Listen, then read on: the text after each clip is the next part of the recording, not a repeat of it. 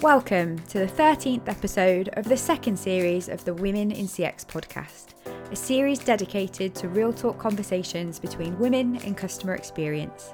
Listen in as we share our career stories, relive the moments that shaped us, and voice our opinions as loudly as we like about all manner of CX subjects. I'll be your host, Claire Muscat, and in today's episode, I'll be talking to a CX professional from Australia about CX in tech, the importance of communities for women, and the power of women supporting one another to succeed. Let me introduce you to today's inspiring guest. She spent the best part of 30 years working for ANZ Bank in a range of technology and CX roles before starting her own CX consulting business specialising in cybersecurity. She's leading the way in building communities for women in this space as the founder of Women in Cybersecurity Australia and is working to create a more inclusive world for everyone. Please welcome to the show our CX sister, Anita Siassios. Hey, Anita. Hello, Claire. G'day from G'day. Australia. You're my first guest from Australia on the Women in CX podcast, so welcome. Thank you, Claire. Thank you for um, your leadership and for, for everything that you're doing uh, for women in CX. Oh, you're so welcome. And welcome to all the listeners at home as well. So, I'm really excited to have you on the show because we had our first conversation during lockdown when we were thinking about what we could do in terms of a podcast for women in CX in Australia, right? Absolutely. So it's been a long time coming, and I'm so glad you're here. And today we're going to have a really interesting conversation about um, an area that CX doesn't normally get talked about in, which is cybersecurity. But also, I know um, from our first conversation, you do a lot for women in cybersecurity as a, a network and a community. And also, you've got some ambitions around uh, what you can do to promote diversity and inclusion in Australia in terms of the Indigenous population of women in tech. So let's crack on from from that jumping off point then. Can you tell the listeners a little bit about yourself and how you got into customer experience? Yes, indeed. Um, well, I, I guess the first thing I, I wanted to highlight was the um, the fact that um, my my background is uh, Greek Australian. So my parents migrated to Australia in 1956. Um, and I grew up in small business um, pretty much. At the age of 10, my dad said to me, it's time, you know, I'm the oldest in the, out of five children. He said, it's time to um, start to work in the shop and start serving customers. Um, and that was at the age of 10. And I think that's probably the key reason why I'm in this particular industry to date. Um, following on from um, uh, school, I uh, my first job was um, working in a bank in the customer service area, and I spent over ten years um, working in that particular area. I then moved um, out into um, exploring other areas um, in the banks, um, in particularly in the technology space, um, and probably spent about 30 or so years in uh, Australia's financial institutions. But it was probably about um, after about 20 years or so when I was in technology where I started to um, explore careers and, I- and I discovered uh, customer experience at that time. Um, I remember, you know, it, I looked around and, you know, there was one or two customer experience managers. And now when you look around, everyone seems to have that title next to them. It just goes to show how important um, it is. So, um, to date, um, I do spend a lot of time um, doing a lot of volunteering in, in several communities, um, in addition to helping organizations uplift their uh, capability with their leaders. Uh, doing a lot of training, um, but also helping organizations understand customer experience in different disciplines. And I'll talk a little bit more about that later. But um, I, I do spend a lot of time um, supporting other communities and um, have also set up the CXPA Melbourne Network and WiCyS, which we'll talk a little bit about um, as well shortly. Oh, I love it. And obviously, I'm a massive fan of communities. So Absolutely, you're a role model. we are with you all the way on that one. Um, so, in terms of cybersecurity, now that is a really interesting space when it comes to customer experience Can you tell us a little bit about the challenges that you faced in trying to bring customer experience to something typically very technology and data oriented? Yes, indeed. And, and I think it's important to tell you also how I actually uh, moved, transit, sort of started to learn about the cybersecurity side of things. Um, when I was working on an assignment at one of the uh, Australia's large financial institutions, was actually setting up a privacy um, center of excellence. And during that period, um, I was involved in uh, supporting, um, you know, a major data breach that had taken place. And what that means is that um, thousands of customers' personal information was breached. Mm. And so um, I got to actually see what it was like um, from a customer perspective, but also from an employee perspective and an organizational perspective, the actual impacts to customer experience. And so, as a result of being part of that assignment, uh, I started to explore why those things happened. And that's when I started to get into the cybersecurity space. Um, and again, very similar to the CXPA, I wanted to join an association to learn more and be part of a community. And again, uh, there was the WiCyS uh, which is actually headquartered in the United States, doesn't actually exist in Australia. And so I took on the leadership and established WiCyS Australia, which we'll talk a little bit about uh, later on. But cybersecurity is huge. It's it's evolving. A, a, lot of organizations have now moved to becoming digital. You know, they've transitioned from the paper forms to being online. Um, there's a lot of operational efficiencies in becoming digital.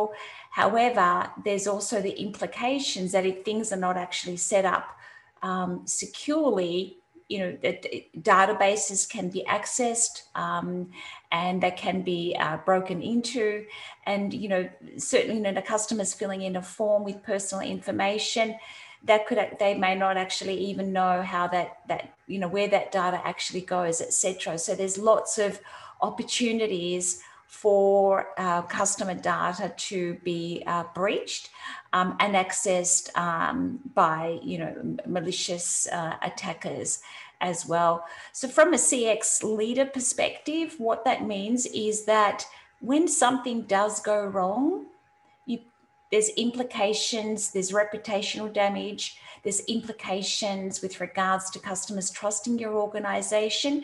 If you don't actually show that you can, in the event of a breach, if you don't show that you have actually um, been uh, supportive in helping them move forward and, and try and, um, I guess, reduce the anxiety, anxiety after, after a breach and helping them identify where they can get some support, then you actually lose the trust. And so a lot of things have evolved and there's more regulations coming. It's a lot stricter in how we actually manage and maintain the personal information.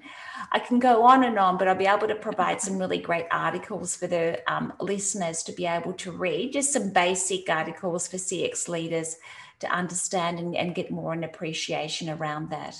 Um, so you mentioned about being a board member at, how do you say it, WiCyS? WiCyS, that's right. Women in Cybersecurity WiCyS, we, we sisters. Um, so um, for Australia, I, I, established the Australian uh, affiliate, and we have a leadership uh, team.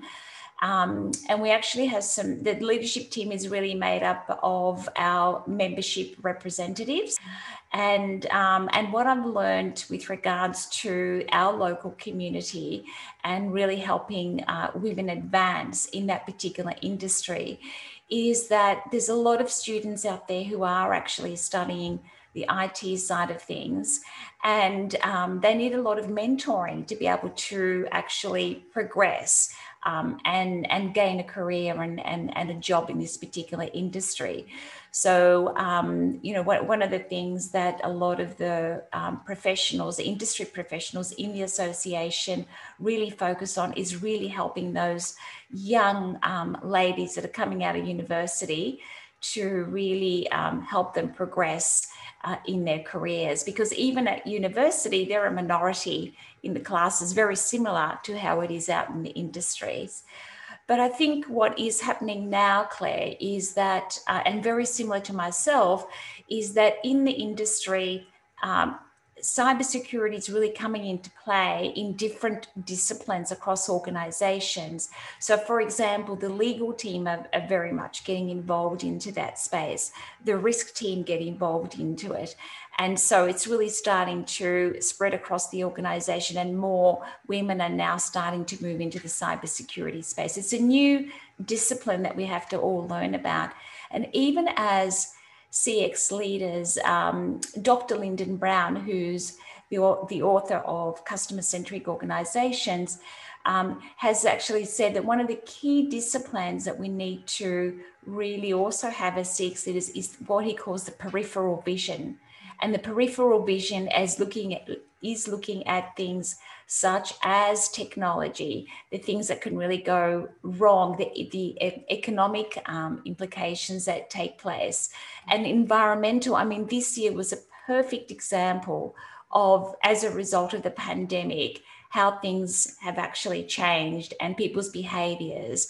And everyone is now re- revising their, their CX strategy because the customers, what their customers did 12 months ago, is no longer the case. Everybody has changed in the way they actually do their shopping, etc. Yeah. So I think you know there's there's lots of um, reasons why there's um, we're a minority at the moment, but I think that's going to change drastically as we start to diversify this particular discipline across um, across the organisation. Yeah, and I really resonated with me when you were saying about that political, economic, social, and technological landslide. I think of, of a landscape change that we've seen in 2020 and how much that's um, affected not only guest customer experience strategy but business strategies more more broadly yes um, indeed i think when you also resonated with me um, i talk a lot about how technology is accelerating at a faster rate than customer experience. So that um, point around you know needing to have better peripheral vision um, I think is for customer experience professionals and for us as an industry, we must get better at understanding tech and um, areas such as as this security data GDPR because without um, having those skills and expertise to bring into the places where technology is advancing fastest, we're just going to get more products that are built based on business requirements and not customer ones into the future. So I just wanted to move on to talking about we've talked about kind of di- diversity and inclusion from a, a gender point of view with the stuff that you're doing for women in cybersecurity. But what about the mission that you're on to drive and support inclusion of Indigenous Australians? Yes, indeed, and and and I guess this year again in particular, um, it, has been a year for it's been a learning for me, Claire, um, and you know we we all learned a lot um, as a result of the you know Black Lives Matter uh, that you know you know occurred in the United. States. But one of the, when we set up WiCyS uh, in Australia, when we um, sat together and, and wanted to develop what our goals were going to be, we really wanted to, one of our goals is, is to actually um, make an impact and, and support Indigenous women in cybersecurity from a career perspective.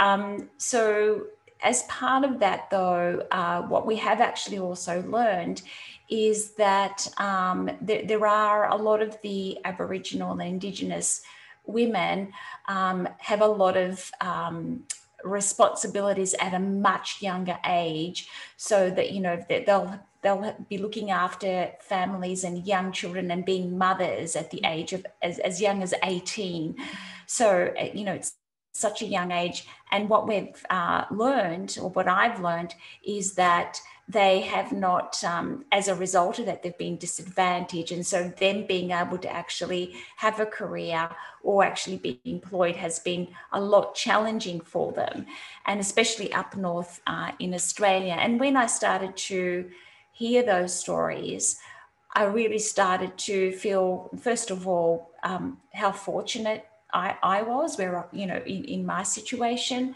Um, and that it was really up to me to really try and uh, and make a difference. Um, I wanted to show you this actually. For the first time in 60 years, Vogue Australia has has published a beautiful Aboriginal piece of art on the front page.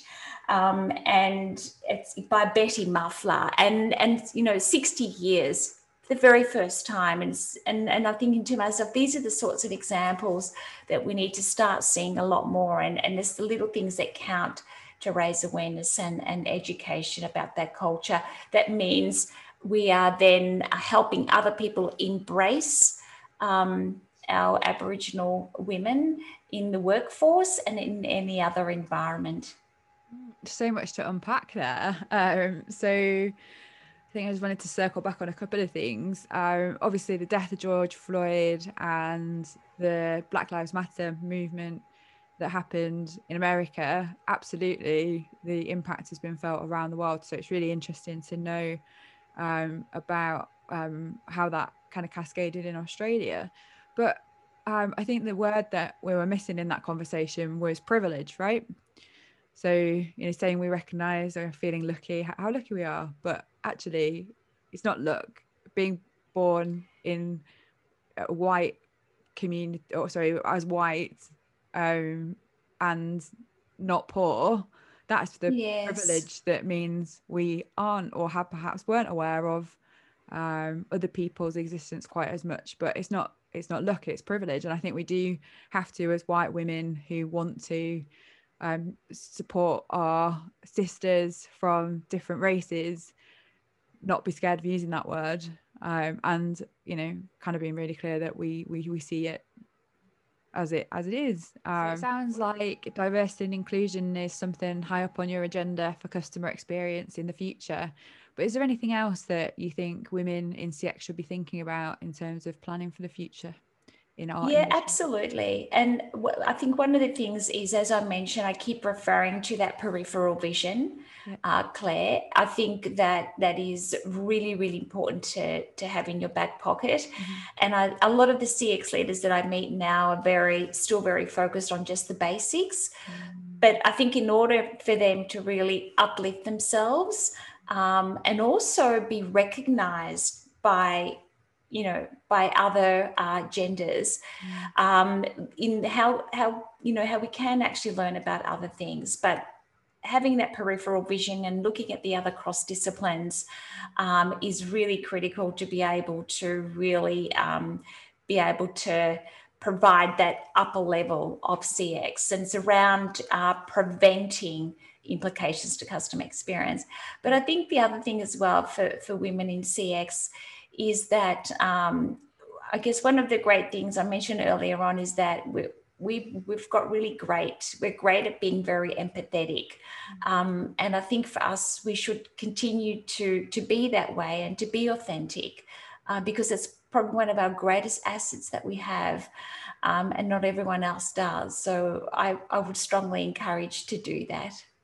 Yeah, I love a bit of empathy. Um, so, in terms of thinking about that peripheral vision, so we've picked up technology, broader business understanding. I think the only additions I'd make to that is um, actually it's not just all about CX or technical skills. Yeah. I think personally, where we need to upskill our women is in leadership and mindset, because uh, all the frameworks in the world will not make a difference if you can't get buy-in from your senior stakeholders in order to move things forward. So I think um, in terms of the community we're building for women in CX, it isn't trying to um, create a second CXPA because we've got an organization that helps with those CX technical skills. We need to build something that helps support women to support each other with that periphery too, um, especially in terms of leadership and mindset in addition yes. to customer experience and, and i think the the, the, the theme that's gone through especially the early part of this conversation was about community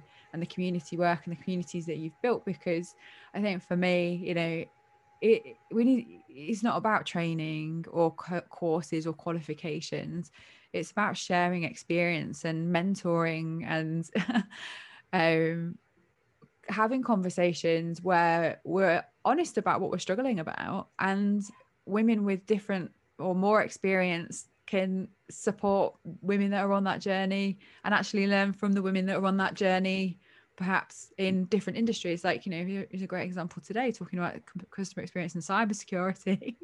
Gdpr and data is going to be oh sorry an increasingly important part of what we need to consider um, but by bringing women like you to the table to help to educate us um, we're all going to be rowing in the same direction faster so it's been awesome to have you on the show today are if you wanted to leave kind of three pieces of advice or three top tips what would you say to women in cx I think that um, in addition to what, what I've already said, I, you know, this week there's one quote. I like to always look look for a quote for the week, mm-hmm. and uh, this week I was really inspired by a quote from Peter Drucker, which we all know about, um, and and the quote um, was that in order to predict the future, you have to create it.